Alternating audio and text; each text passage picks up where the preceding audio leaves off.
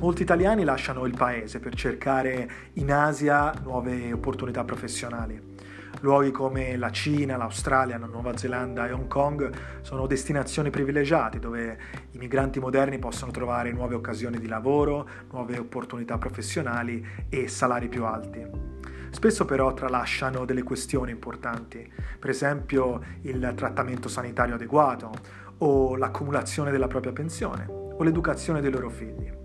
Queste sono tutte questioni che tratteremo nel podcast di Asia Risparmio io sono Alessandro e questo è il mio prossimo episodio.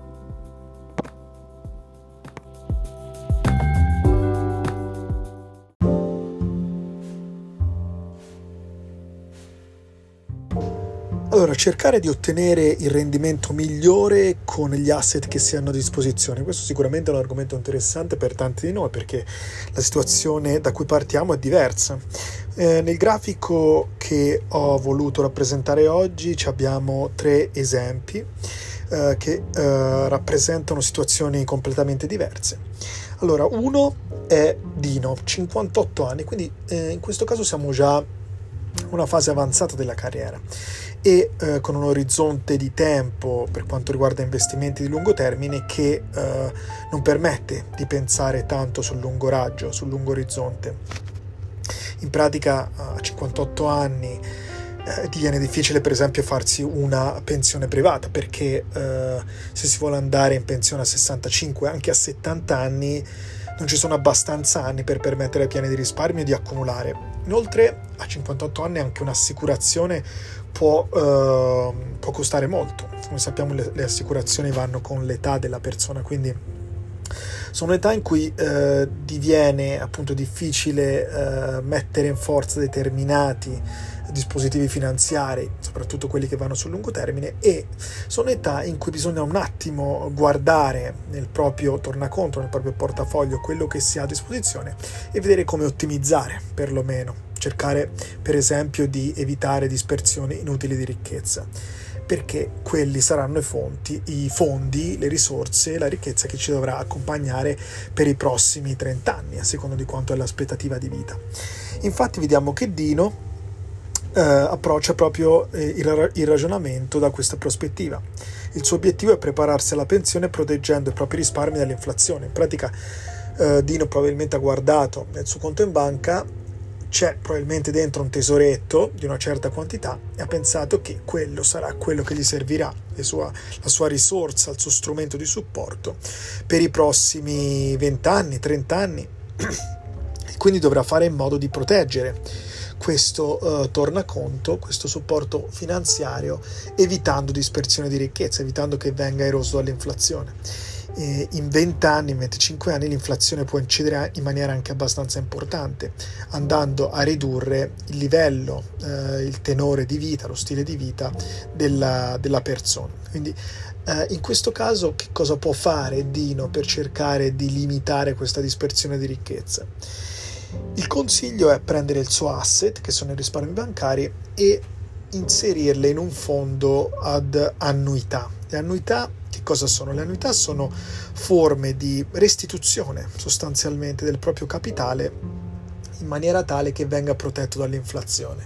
Quindi in pratica trasformano il tesoretto, la somma che si ha all'interno del, del proprio deposito bancario in, in piccole somme annuali uh, che vengono garantite per un certo numero di anni. Quindi sono, sono investimenti sicuri, nel senso che è molto alta la componente di capitale garantito, sono elementi di redistribuzione di ricchezza più che di creazione di ricchezza, perché di fatto il ritorno di questi eh, veicoli finanziari è praticamente nullo, però in questo caso l'utilità di questo strumento è quello di fare da airbag finanziario, cioè da lim- di, di, limitare la dispersione di ricchezza e di fornire una pensione, quindi una, una forma di rendita basata sul capitale che già si possiede, quindi non c'è una vera creazione di nuovo capitale, che però permette di evitare preoccupazioni relative all'erosione del capitale portata dall'inflazione.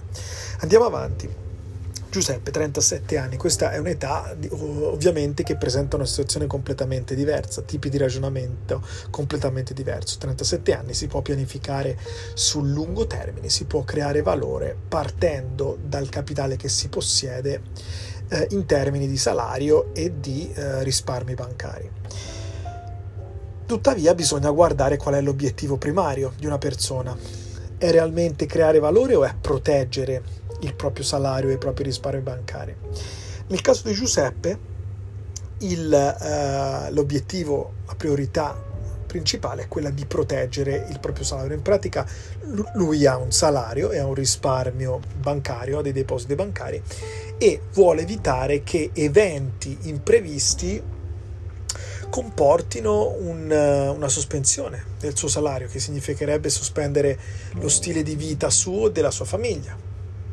Inoltre significherebbe andare ad attingere al proprio risparmio bancario con possibilità di lasciarlo a secco se queste emergenze dovessero creare delle situazioni prolungate di tempo in cui eh, non, si, eh, non si può più andare al lavoro e non si può più ricevere un salario.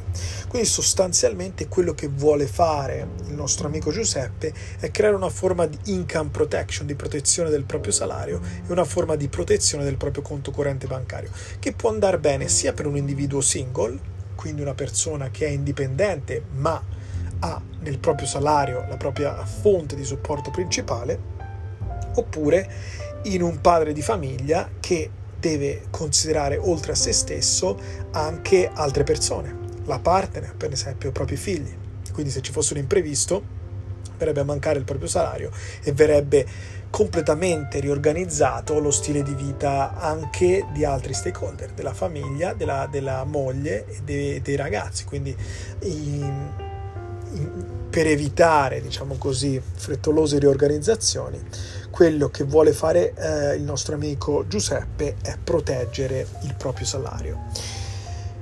Lo strumento finanziario più adeguato per questo tipo di operazione ovviamente è l'assicurazione. Assicurazione che fornisce un indennizzo fin da subito nel caso in cui si verificano determinati eventi specificati dall'assicurazione. Nel caso in cui invece questi eventi non si verifichino mai, la persona non riceve l'indennizzo, ma all'interno della polizza vengono accumulati dei dividendi, viene accumulato un po' di valore contante che nel tempo può essere riscattato. Quindi questo è il tipo di strumento finanziario che consiglieremmo a una persona che ha l'età di Giuseppe e che ha questo tipo di obiettivi. Andiamo avanti, consideriamo il terzo e ultimo profilo, Maria, 28 anni. Lei vuole creare una rendita futura investendo parte del proprio salario e parte dei propri risparmi. 28 anni sicuramente è un buon momento per iniziare a pianificare perché si ha un orizzonte di tempo abbastanza lungo davanti a sé per costruire delle rendite e per permettere ai propri piani di risparmio di accumulare.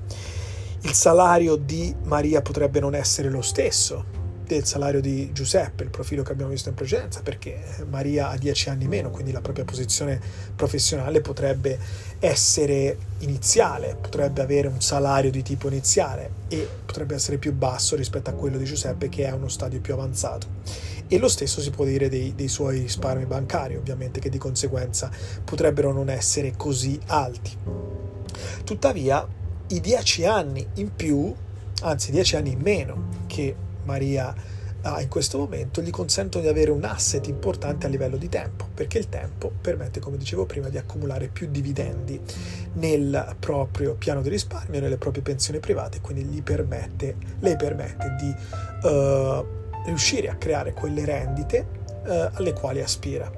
Quindi il consiglio che uh, diamo a Maria, uno strumento finanziario da utilizzare, è una pensione privata. Anzi, in questo caso eh, parliamo di due strumenti finanziari, una pensione privata e un piano di risparmio, nei quali eh, Maria contribuirebbe con parte del proprio salario, quindi con una percentuale che lei sceglierebbe dal proprio salario, e con una parte dei propri risparmi bancari, quindi utilizzerebbe una parte dei propri risparmi eh, in maniera attiva, invece di lasciare la totalità dei suoi risparmi in banca perdere valore nel tempo, poiché appunto come sappiamo i eh, depositi bancari vengono erosi dall'inflazione, una parte verrebbe utilizzata, verrebbe messa al lavoro, verrebbe eh, conoscerebbe un uso più attivo, produrrebbe dividendi e quindi il piano di risparmio aperto con il salario correrebbe, accumulerebbe parallelamente al piano di risparmio aperto con i suoi depositi bancari.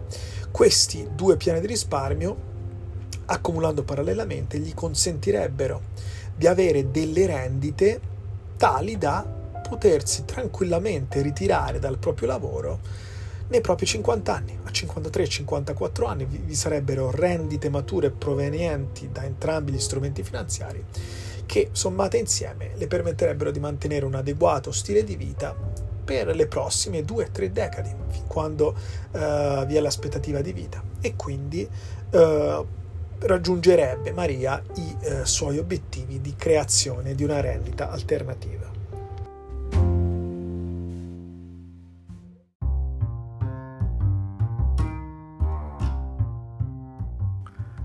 Questo era un altro episodio del podcast di Asia Risparmio. Spero che ti sia piaciuto e tu ne abbia tratto informazioni utili.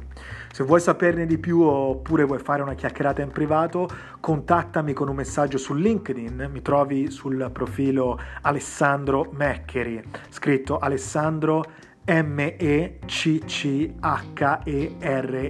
Meccheri oppure puoi partecipare alla mia newsletter, puoi venire sul mio sito asiarisparmio.com e lasciare la tua email.